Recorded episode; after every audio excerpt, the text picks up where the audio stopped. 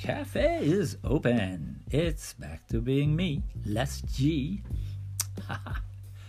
there are different flavors of coffee here at the cafe, and at just about any time you can get just about any new batch of coffee of different names.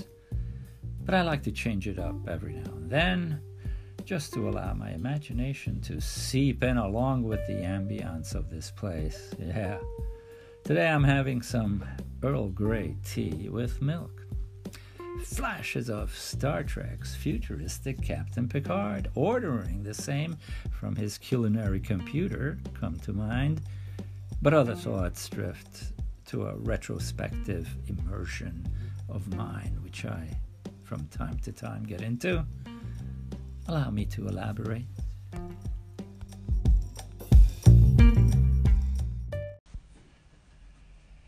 There's always a romantic mystique about every cafe, but for me, there's a melancholic connection with a couple of my favorite philosophers of the past century. One was Jean Paul Sartre, of existential fame. He liked to have his coffee at uh, one of Paris's literary hangouts named Le Deux Magots, the two maggots. I really liked his uh, plays, especially No Exit. The other philosopher of great mystique had started to write his notes at the Café de la Paix during the latter part of his life in the mid 1920s.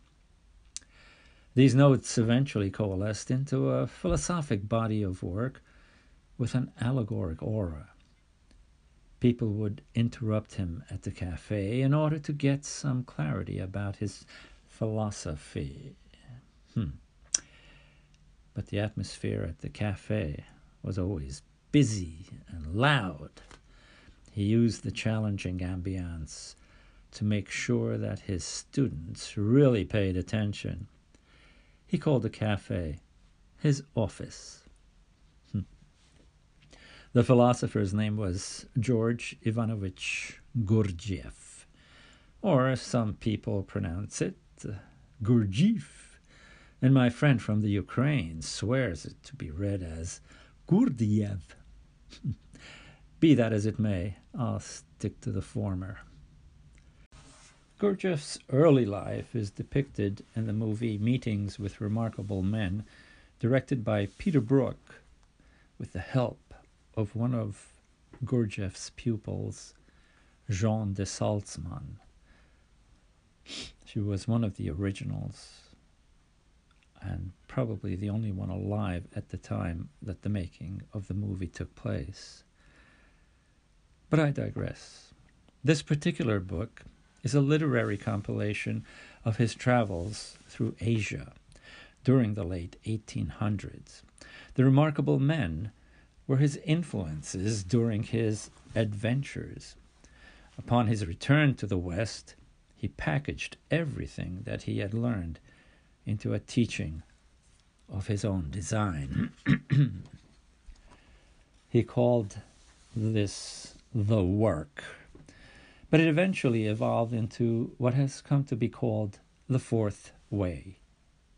The central idea was to get us humans to reach our full potential by developing our physical, emotional, and intellectual capabilities in an even manner. Most of us are lopsided.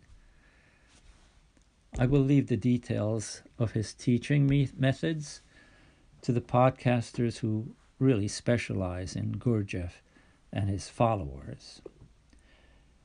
I've had the uh, opportunity, though, to visit both of these cafes during the trip that I took to France some years ago. I sat at the bistro tables, ordered a double espresso, imagined that I saw Sartre and Gurdjieff at the next table as I watched the passing parade of modern day Parisians go by.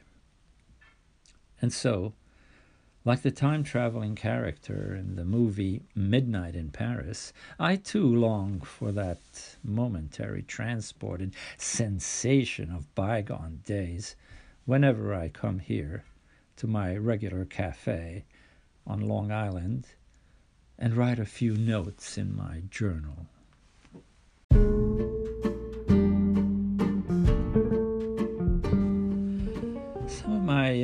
Notes can get a bit dramatic, but I'll share a draft of my planned book's short chapter one with you as I put it together over the next few weeks.